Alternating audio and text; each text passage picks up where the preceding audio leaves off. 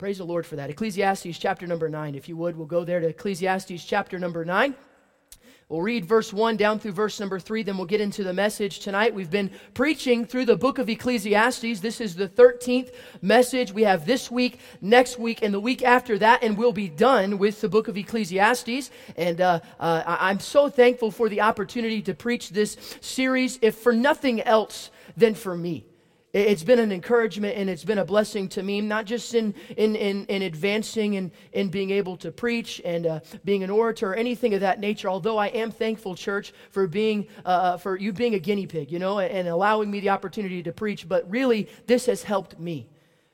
Uh, I've not really talked a lot about how I came about preaching this series, and I'm not going to go into too much detail because it involves somebody else's experience. But somebody else was going through a series of circumstances that brought them to the point of depression, and I had to determine what I thought about the matter. And I went to the Word of God and I said, What does the Word of God have to say about discouragement and depression, self loathing, suicide, and all those different things that we've been talking about? And really, God has shown me a number of things that have helped me in my walk. And so I'm thankful for the opportunity that's been afforded to me to preach. And I, I thank you for listening. You've been a, a, great church to listen and you've given great feedback. You've helped me uh, advance and to learn. Have I talked any slower?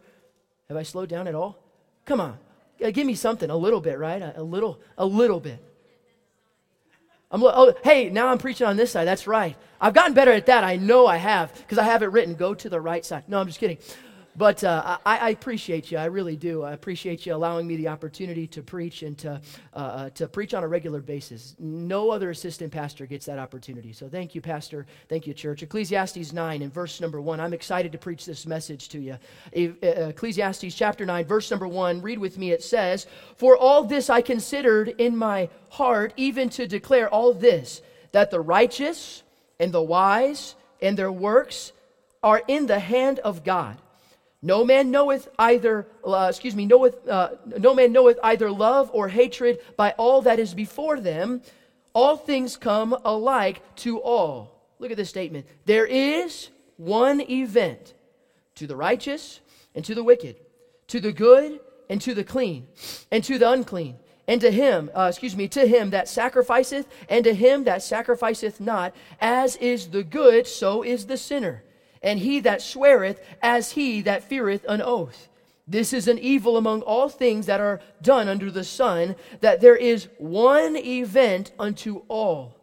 Yea, also, the heart of the sons of men is full of evil, and madness is in their heart while they live, and after that they go to the dead.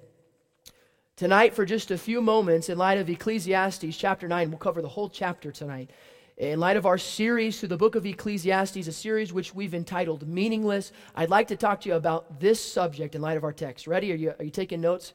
Ixnay on the upistay. Okay? Ixnay on the upistay. You want to spell it? I X N A Y on the upid stay. O O P I D S T A Y. You'll find out what that means here in just a moment. Let's ask the Lord's blessing upon the message tonight, and we'll get into the text. Lord, I pray that you would be with me tonight. Thank you for this day. Thank you for the message we heard this morning and the encouragement through the singing, the fellowship. And, and Lord, thank you for the song that the ladies just sang. Uh, I'm thankful that you sent your son who knew no sin, and he became sin for me. Personalize it. It's me, my Savior. It was my cross that he took and I'm thankful that I have eternal life and that salvation is not something that I can lose. But man, Satan tries, as he does with all believers, to try to get me to discourage, uh, to be discouraged, to try to fail, and try to get me to think that I am not worthy, to try to get me to think that uh, my past has decided my future and who I am in Christ. But Lord, I'm thankful that I can take him back to the cross. I can take him back to July 13th of 1997 when I called upon your son and I accepted your son as my Savior. Lord, I'm thankful that it's all under the blood. Thank you so much for the song tonight. Lord, I pray that you'd be pleased with me. Pray that you'd slow my speech. I pray that I would uh, uh, say exactly what you want me to say tonight. I wouldn't say anything you don't want me to say. And Lord, I pray that we would have an experience in you. Lord, I pray that the Spirit would come down and it'd speak to the hearts of man tonight. And I pray that it would urge us all to respond to the word tonight. Lord, I don't want to say anything that is not of the word of God. I want to say exactly what the word of God says tonight. So, Lord, give me guidance, give me wisdom, give me clarity of thought. I yield myself the best I know how in Jesus' name. Amen. All right. Ixnay on the upitste. I can see some of you are a little bit confused. Some of you got it. How many of you got it? How many of you just, you're going to be honest, what are you talking about? Ixnay on the upitste. Ixnay on the upitste is pig Latin for, ready? Don't talk about stupid while he's in the room. All right? Ixnay on the upitste. Don't talk about stupid while he's in the room. You kind of get the idea that you're having a conversation with somebody else and that person is bashing someone who's not there and all of a sudden they appear right behind him. And I could imagine that if you were in that situation, maybe you'd do something along these lines. Hey, ixnay on the upitste. Don't talk about that person. Why? He's standing right behind you. You know what I'm talking about? How many of you have ever been in that situation where you're telling somebody, hey, stop talking, that person's behind you? How many of you have ever been talking about somebody and they were right behind you? Be honest, come on, don't lie in church tonight. We've all been in that situation. It's an expression used to alert someone to stop talking about a person because he or she is in close proximity and might hear what they're saying. Hey, ixnay on the upitste. Stop talking about stupid because stupid is right behind you. All right? We're going to talk about stupid tonight. We're going to talk about somebody that's in our congregation tonight. He's sitting here, he's lurking, he's sitting behind every man, woman, boy, and girl, and everybody knows that he's there, but most of us have choose to ignore that he's there, and you want to pretend that he's not present, uh, and, and we definitely don't want to talk about him, but we're going to talk about him tonight. He's sitting behind you. Uh, everybody just turn around and look at the person behind you. He's sitting behind you. Right now, he is there, he is present, and he's breathing down your neck, and you can pretend all you you want that he is not there, but he is present. Ixnay on the upitste. You know who we're going to talk about tonight? We're going to talk about death. Welcome to Wooden Valley Baptist Church. Hope you're going to be encouraged tonight, but we're going to talk about death. Yes, death. We don't like to talk about death. We hate talking about death. It's a topic of conversation that we try to avoid at all costs. And for some of us, the reason that we avoid it is because we're not prepared for it. It's something that we're not ready for and, and we're not prepared for it. It's something that we don't want to put attention to. For some of us, the reason that we don't want to put attention to it is because we think we have the rest of our lives in front of us. I can just see it. Uh, some of you uh, millennials like me, you're 22, 23, 25, or 6, and you think, I have the rest of my life in front of me. You do have the rest of your life in front of you. But there's a catch you don't know how long you have. You don't know how long you have. I'd like to think that I'm going to live a long, healthy life, but that is in the hands of my Savior, Jesus Christ. I don't know when I'm going to die. I don't know if it's going to be today, tomorrow, when I'm 100, or when I'm 30. Uh, a lot of us, we don't like to talk about it. We don't like to think about it because we think of, we have our whole life ahead of us. But there's another demographic that is in here tonight. Some of you more seasoned people, you don't want to talk about it because you're afraid that it's closer than you think. Am I right? You're a little bit more fearful. You want to kind of avoid it because you know that it's closer today than it was 45 years ago. And you, want to, you don't want to talk about it. matter of fact, every time that somebody brings up death or they bring up preparing for death, you put your fingers in your ear, la, la, la, la, la, can't hear you, can't hear you. I don't want to talk about it. I don't want to look about it, uh, look at it. I don't want to acknowledge it. But just understand death is coming. Death waits for no man.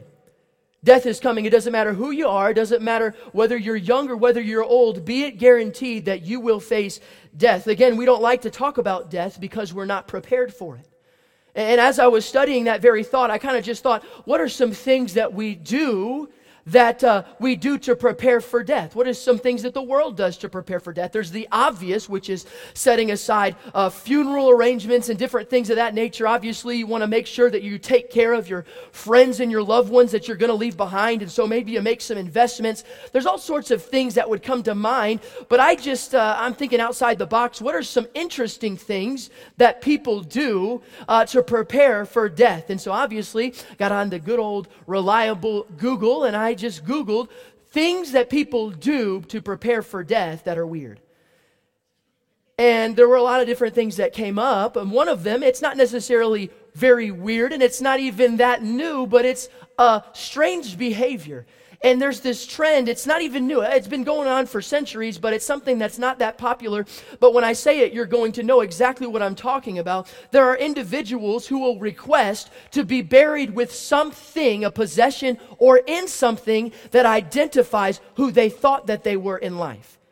You understand what I mean? They want to be buried. When I die, I want to be buried with this. I want to be buried in this suit. I want to be buried in this casket. I want to be buried with this in my hand. There's different things that people do uh, whenever they pass from the scene. They desire to be buried with something they believe identifies who they were. It, it speaks to their legacy that they left behind. And of course, I had to write down some of the things that I found. And so here you go William Burroughs, the American writer was buried with a loaded 38 revolver, a sword cane, a ballpoint pen, and his fedora.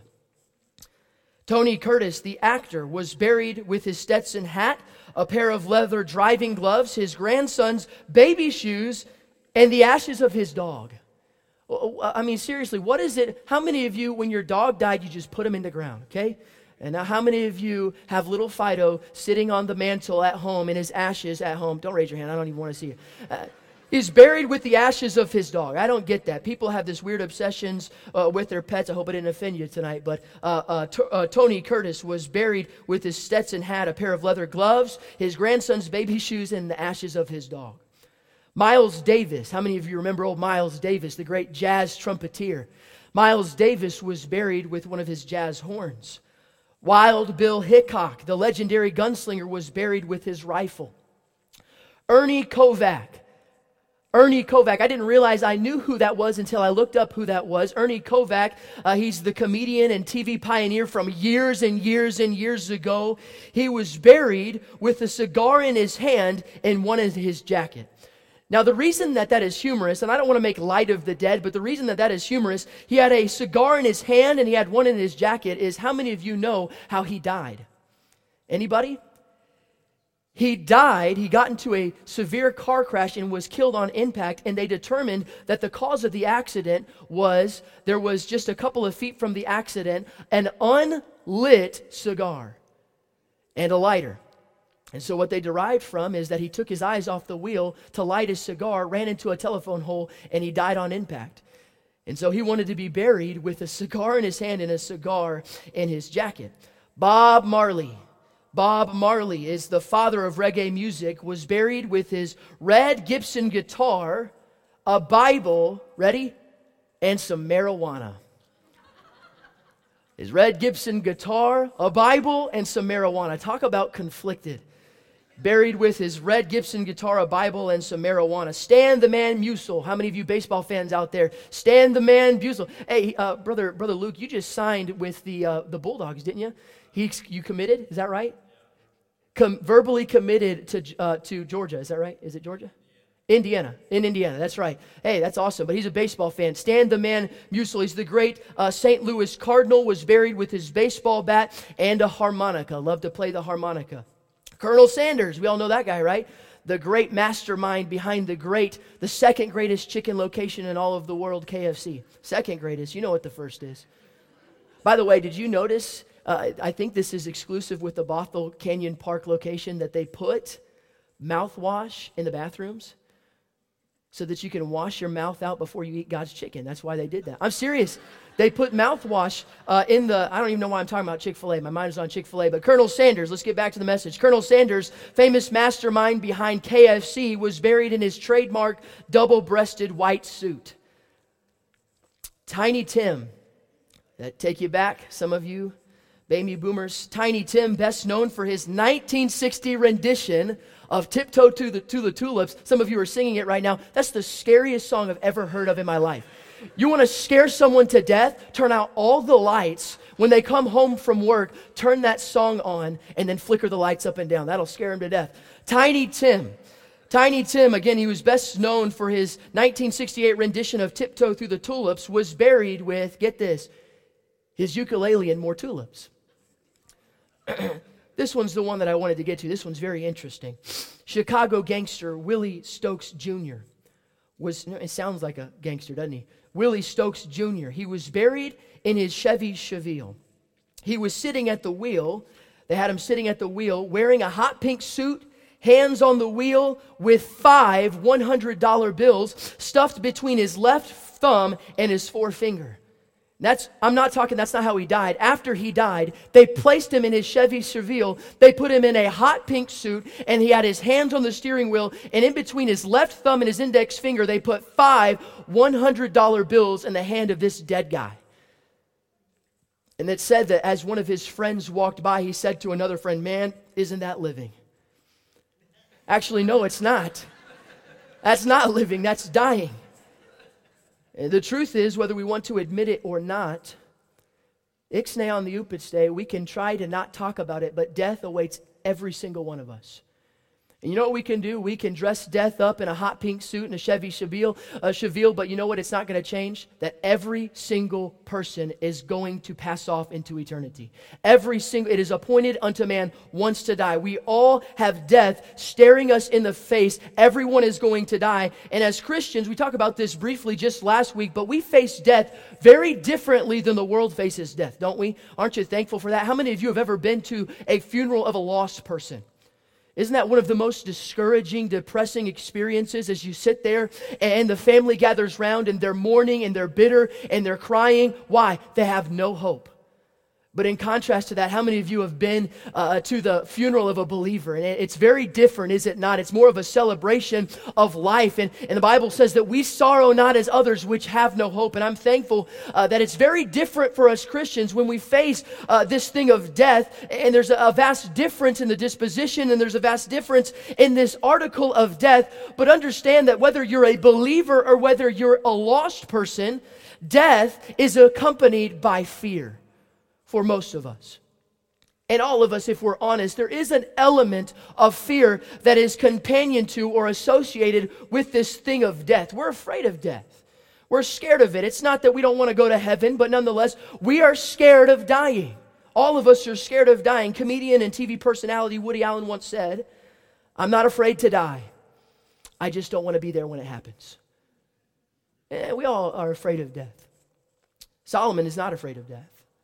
He wasn't afraid of death in Ecclesiastes chapter number nine, and there's some things that he goes over that I want to talk to you about. He's told us already about the meaningless of life without God in focus. We've talked about that for the past 12 weeks. We've talked about just that core thought that life is meaningless without God at the center, and you can try to find meaning and you can try to find purpose in anyone or anything, and it will lead to purposelessness, meaningless, vanity, uh, depression. It'll lead to all those different things. But when God is at the center, you can find meaning.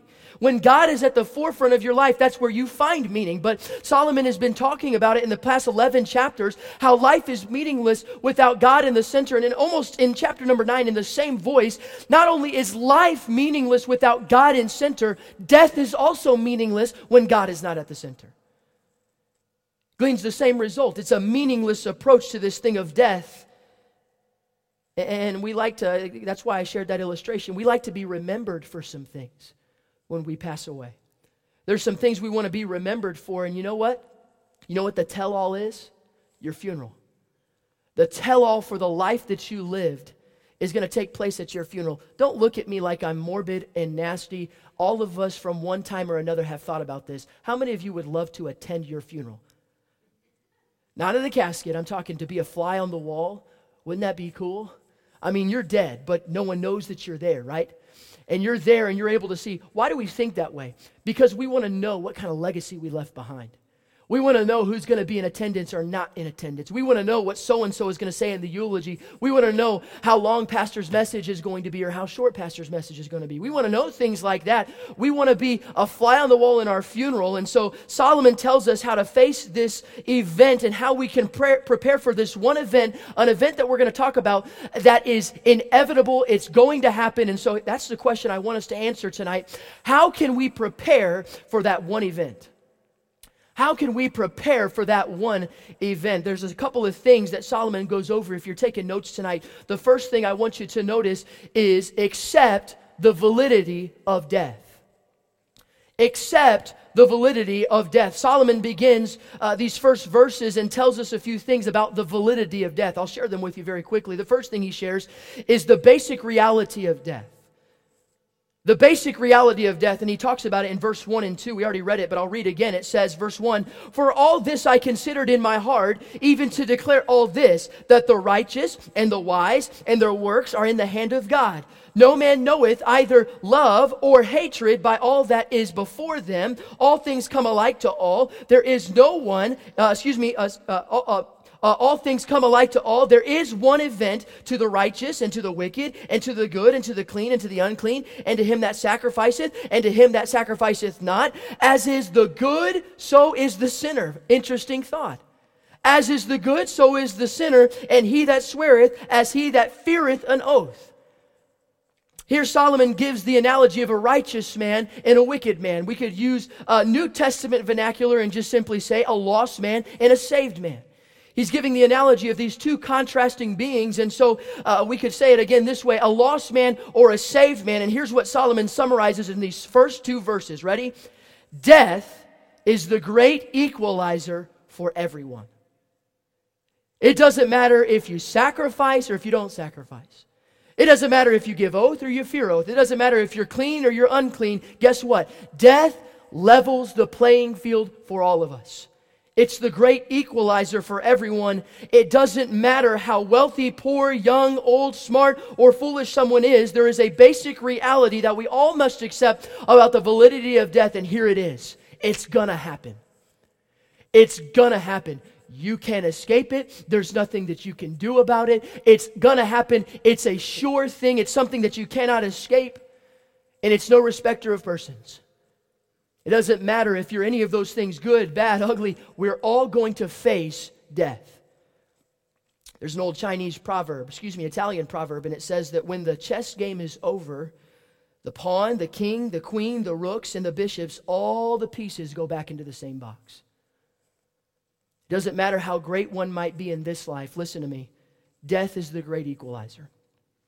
Death is the great equalizer. It all brings us to the same level playing field. And because of that reality, it's something that we don't like to talk about.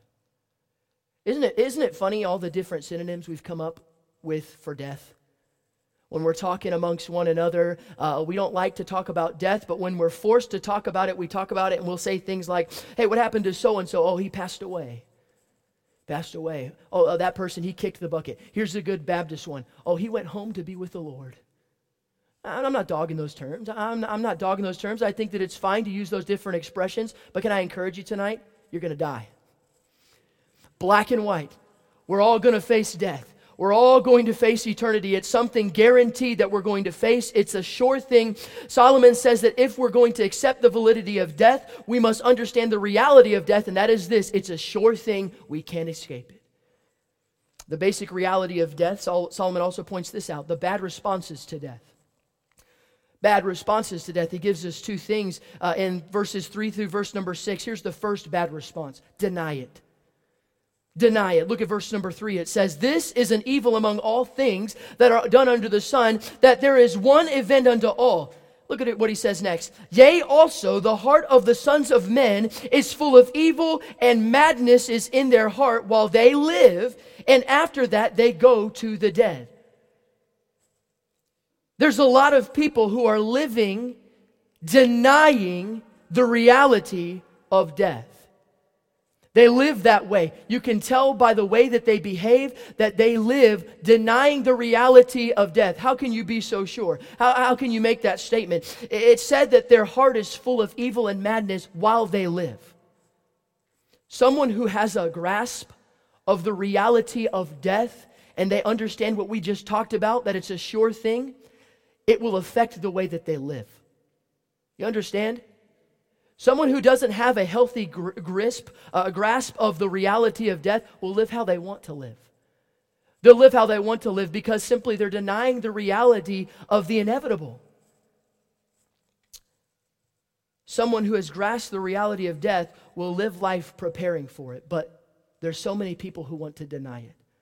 They want to deny the preparational stages. They want to deny, uh, again, the different things that we do to prepare for death because they're living in denial of something that is inevitable. I think of my son. My son is three years old, and every single night it's the same thing. We go through the same ritual. You can ask my wife. We did it last night. We're going to do it again tonight, but I come in at about 8:25. And as soon as I walk in the room, again, he's only three years old, but he understands a little bit of the concept of time and he can tell that it's getting dark outside. And this happened last night, but I walked into the room and my son, his head pops up and he simply just says this I don't want to brush my teeth. I don't want to brush my teeth. I didn't even mention it. I didn't even talk about brushing your teeth. Uh, or, or, or he'll say, I don't want to put on my pajamas. You know why he does that? Because he knows that after we brush our teeth, and we put on our pajamas, there's an inevitable, uh, inevitable event that we're preparing for. And it's called bedtime. And he loves to live in denial of the reality and the inevitability of bedtime. So, what he'll do is, as soon as I walk into the room, I don't want to brush my teeth. I don't want to put on my pajamas. You know why he says that? He's living in denial of death. Or, excuse me, living in denial, living in denial of bedtime. It's an inevitable thing. It's something that he knows is going to happen. So, he thinks that if he can avoid it, if it's something that he can just simply deny, out of sight, out of mind, ixnay on the upiste, he thinks that he can escape it. Bad response to death would be to deny it. Here's another one ignore it. ignore it. Look at verse number four and uh, in verse number five. It says, For to him that is joined to all the living, there is hope. For a living dog is better than a dead lion. For the living know that they shall die, but the dead know not anything, neither have they any more a reward, for the memory of them is forgotten.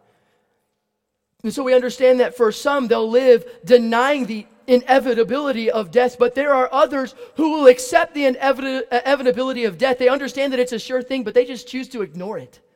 They choose to ignore it. They choose to just don't worry about it. It's something that you can't control. It's something that's going to take you and you really don't know the hour. So why let it affect how you live? Just live life for the now. Man, this is really sounds like Solomon, doesn't it? In the previous chapters, but just live life for the now. Live for today. Eat, drink, and be merry for tomorrow we die. They understand that it's a sure thing. They understand that it's there, but they just choose to ignore it. Choose to not pay attention to the warning signs. Choose not to prepare for it. How many of you are like me and you've owned a few cars and when you turn on you turn on the car, it lights up like a Christmas tree? Do you know what I'm talking about? I'm not talking about when you start it and all the lights come on. I'm talking about when you start it and the lights stay on. I know a thing or two about that. You know what I choose to do most of the time? Ignore it. That's why I've had like 16 different cars in my lifetime. Because when I start my car and it indicates that I have a check engine light, there's something wrong with my engine or there's something wrong with my transmission, low tire pressure, fill in the blank, I choose to ignore it. I mean, because what am I going to do? Take it to a mechanic? But I choose to ignore it. And that's how some people treat death, isn't it? They ignore all the warning signs. They ignore the preparation stages. They ignore doing what they need to do to prepare for this inevitable event. And they just choose to treat it like it's not there. Ixnay on the upiste. How do we prepare for this one event? Accept the validity of death. It's a sure thing, it's guaranteed, it's something that we cannot escape. You can try to deny it, you can try to ignore it, or you can choose to accept it. It doesn't really matter. Just understand it's going to happen. The validity of death, here's the second one. How are we going to prepare for this one event? Appreciate the value of life appreciate the value of life. Now, we understand that death is a sure thing. Uh, we just talked about the validity of death, but I want you to understand something. God's desire for us as Christians is not to walk around with our heads in the ground with death at the forefront of our mind. And not something that we're constantly dwelling on in regards to like a fatalistic perspective of life. How many of you have ever seen the Addams family? How many of you remember Wednesday? On the Addams family. This, this girl, she's got black hair and it's straight, and she's got black eyeliner, black makeup, black earrings, black shirt, black blouse. She's got black everything, and she has this obsession and this fixation with death. God doesn't want us to live that way. God doesn't want us to live where we're walking around, I might die today. God doesn't want us to live that way. God doesn't desire for us uh, to walk about, although it's something that we cannot escape and that we ought to accept it and understand that it's inevitable and prepare for it. Uh, he also says in chapter number three and verse number 13, which we talked about just in week, I think it was two or three, it says, and also that every man should eat and drink and enjoy the good of his labor. It is the gift of God. Life is a gift from God. God gave us life so that we could enjoy it. He gave us, as we talked about last week, the resources necessary in order for us to enjoy it. Although death is inevitable, although it's something that we should prepare for, just understand that God does not expect us to walk around with this fatalistic perspective thinking, I could die any second. No, He wants us to enjoy life, He wants us to appreciate the life that He's given us. Solomon gives us four practical principles over the next several verses to help us enjoy the day today. These are so practical, they'll slap you in the face. But I promise you, they'll be a help. Here's the first one Eat every meal like you're at a banquet. Eat every meal like you're at a banquet. Look at verse number seven. It says, Go thy way, eat thy bread with joy, and drink thy wine with a merry heart, for God now accepteth thy works. In the margin of my Bible, I put right there, eat more Chick fil A and sweet tea. It makes God happy. Eat every meal like it's, it's a banquet. Understand that Solomon isn't condoning gluttony, by the way. He's not saying to fill your face until your arteries are screaming no more. He's not talking about an unhealthy uh, diet. He's not talking about that, but he's simply saying that you ought to enjoy every single meal like it's a banquet. In Solomon's day, in Solomon's day, mealtime was more than just stuffing your belly. It was a time to reflect. It was a time to look at the provisions of God. It was a time to fellowship with one another and their families and their, uh, their housing units, and they would get together, and it would be this big ordeal. It wouldn't be something uh, Solomon would have never understood, nor anybody in Solomon's day would have ever, ever understood the concept of fast food. Because every single meal was a big deal. It was something that you gathered together, it was a family endeavor. Solomon also said in Proverbs 15 and verse number 17, Better is a dinner of herbs where love is than a stalled ox and a hatred therewith. In other words, it's better to eat some salad in desire than steak in detest. How many of you, whenever you sit down at the family dinner table, it's like ensuing World War III? It's like an all out war ensues. Everybody's angry at everybody. I can't look at my wife when I say this next part. How many of you, whenever you get to the dinner table, you pull out your phone? All of us, right? Here's the practical takeaway I want you to get from it. Write it down. Value the time around the dinner table. Is that meat and potatoes preaching? That's so simple, but is that not something that we don't make time for? We're talking about appreciation, appreciating the value of life. Something like family dinners is something that we really don't take time to do anymore.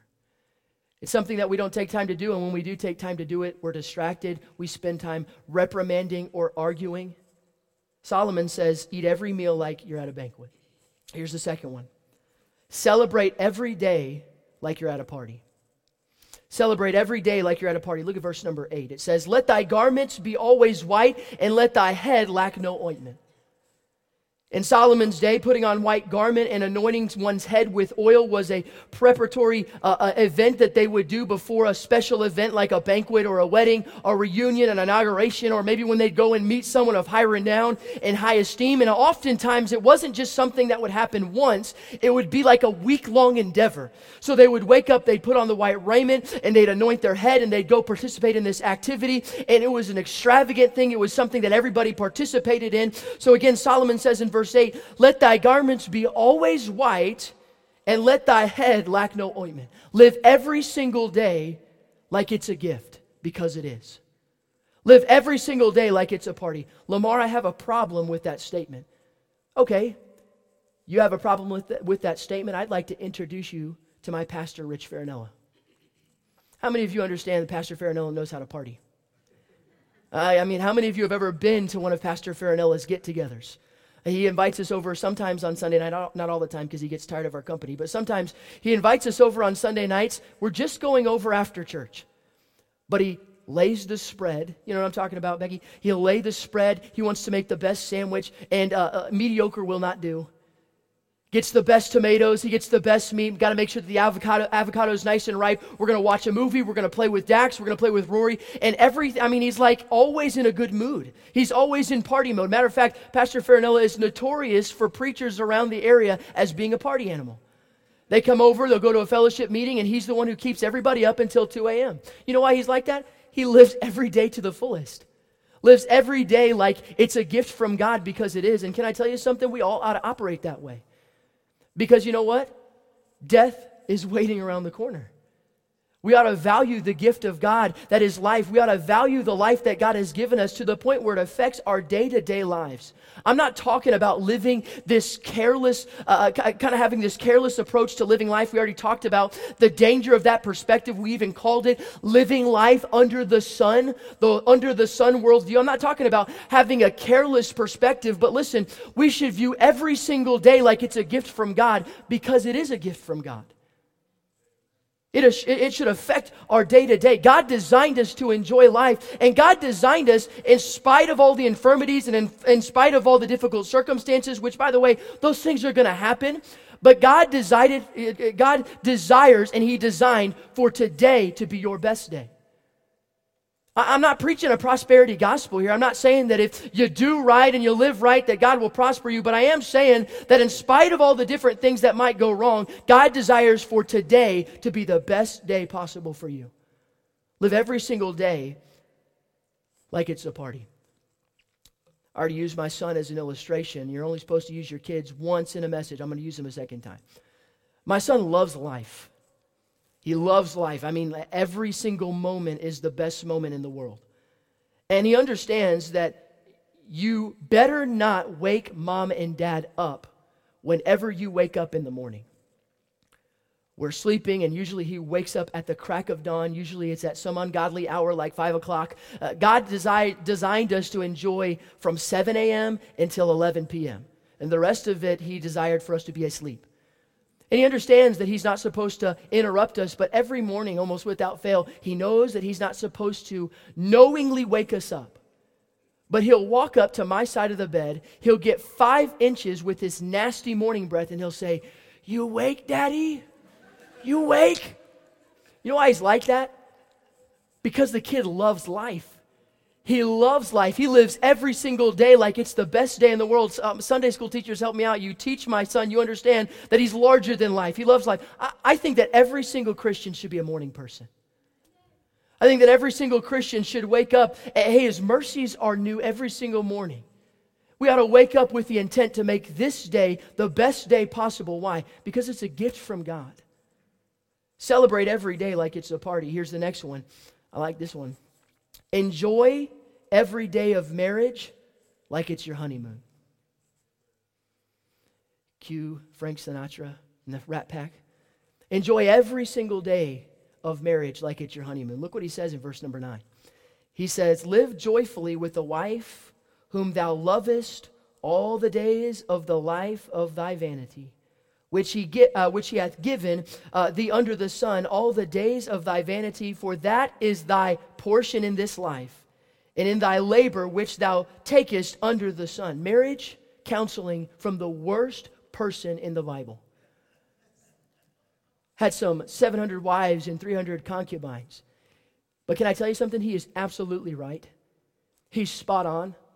Uh, he hit the nail on the hammer. Uh, I'm telling you, enjoy every single day with your wife, with your spouse, like it's your honeymoon. Uh, a reason that I love our marriage retreat, our marriage conference. Uh, those of you who didn't go, you missed out on a great opportunity, and I encourage you to go next year. It's a blessing, it'll be a help. But the reason that I appreciate ours more than any other is we, we try to do as little instructing as possible and as much free time as possible by design.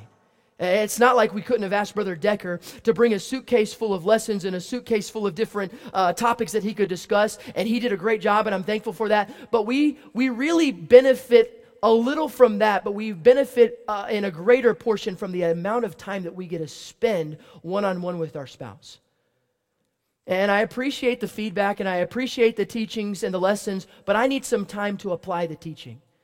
I need some time to apply the lessons. Whenever we went, and we were in Port Ludlow, and we went from Port Ludlow on Friday afternoon, we drove about 30 minutes over to Port Townsend, thinking that we would get secluded and away from everybody else, but apparently everybody else had the same idea. And I remember we walked into a restaurant, and, and I'm thinking, um, I love all of you, but I'm not here to spend time with you. Matter of fact, when we got to the restaurant, uh, Jason and Michaela w- uh, happened to be sitting across the table, and Jason jokingly said, Hey, you want to sit with us? And without missing a beat, I said, No, thank you, I do not want to sit with you. Because I'm sitting with the most important person in my life right now, and I'm enjoying the time with the wife that God has given me. One of the greatest blessings in this life that God gives some of us is a spouse. I better say that again.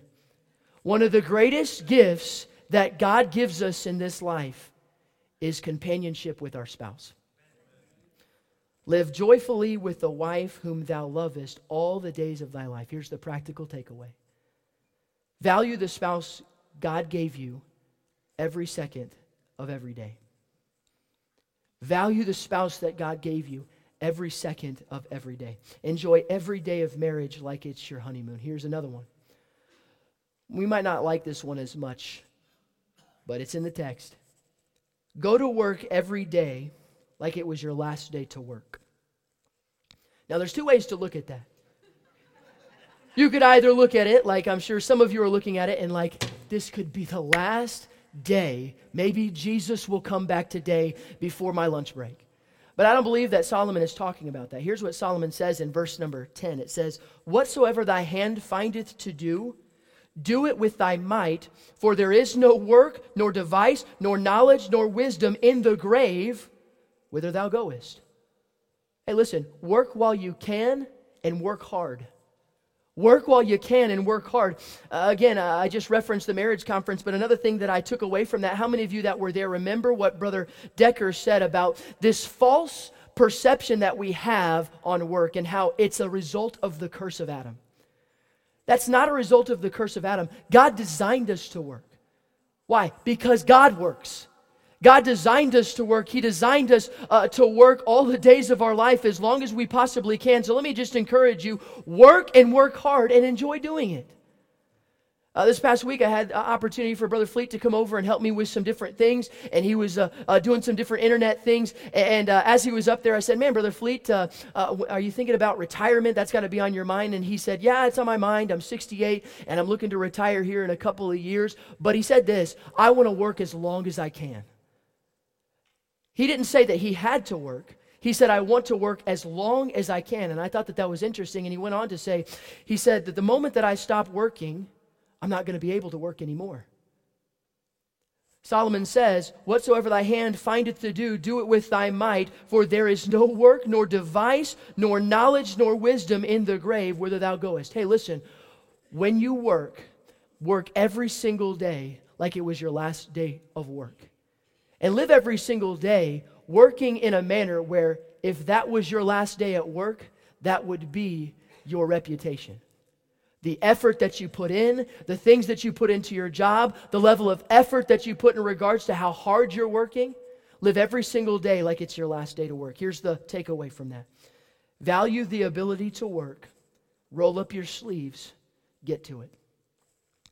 How do we prepare for this one event? Accept the validity of death. It's a sure thing. You can choose to ignore it, you can choose to deny it, but we all must accept it. It's a sure thing. Ex- uh, excuse me, appreciate the value of life. Live every single day like it's a party. Enjoy your wife every single day like it's your honeymoon. Work every single day like it was your last day to work. Value every single day like it's a gift from God because it is a gift from God. And it'd be nice if he closed the chapter just like that. If he closed the chapter just like that, then we could take away that, yeah, we're going to die, but God has created us to enjoy life, and so we ought to enjoy life. But here's the third one that Solomon talks about in chapter number nine. How do we prepare for this one event? Acknowledge the viciousness of injustice. Acknowledge the viciousness of injustice. The truth is, there's going to be some things that happen in this life on our way to that one event, ready? That aren't fair. Here's a news flash. Finish it, parents. Life is not, we love it, but it's true. Life is unfair. Solomon tells us two things in this closing chapter about the unfairness of life. Here's the first one The best man is not always rewarded in this life. The best man is not always rewarded in this life. Look at verse number 11. I returned and saw under the sun that the race is not to the swift, nor the battle to the strong, neither yet bread to the wise, nor yet riches to men of understanding, nor yet favor to men of skill, but time and chance happen to them all. Verse 12 For man also knoweth not his time, as the fishes that are taken in an evil net, and as the birds that are caught in the snare, are not the sons of men snare in an evil time, when it falleth suddenly upon them. Wow. In other words, sometimes, ready, bad things happen to good people. We talked about that a little bit a few weeks ago. Brother Decker talked about that a few weeks ago. But listen, sometimes bad things happen to good people, and let's just qualify it a little bit more. Sometimes evil things happen to God's people. Sometimes you do your best, but you finish last. How's that for prosperity gospel? Sometimes you give it your dead level best, you dot your I's, you cross your T's, you live right, breathe right, do right, but you finish last.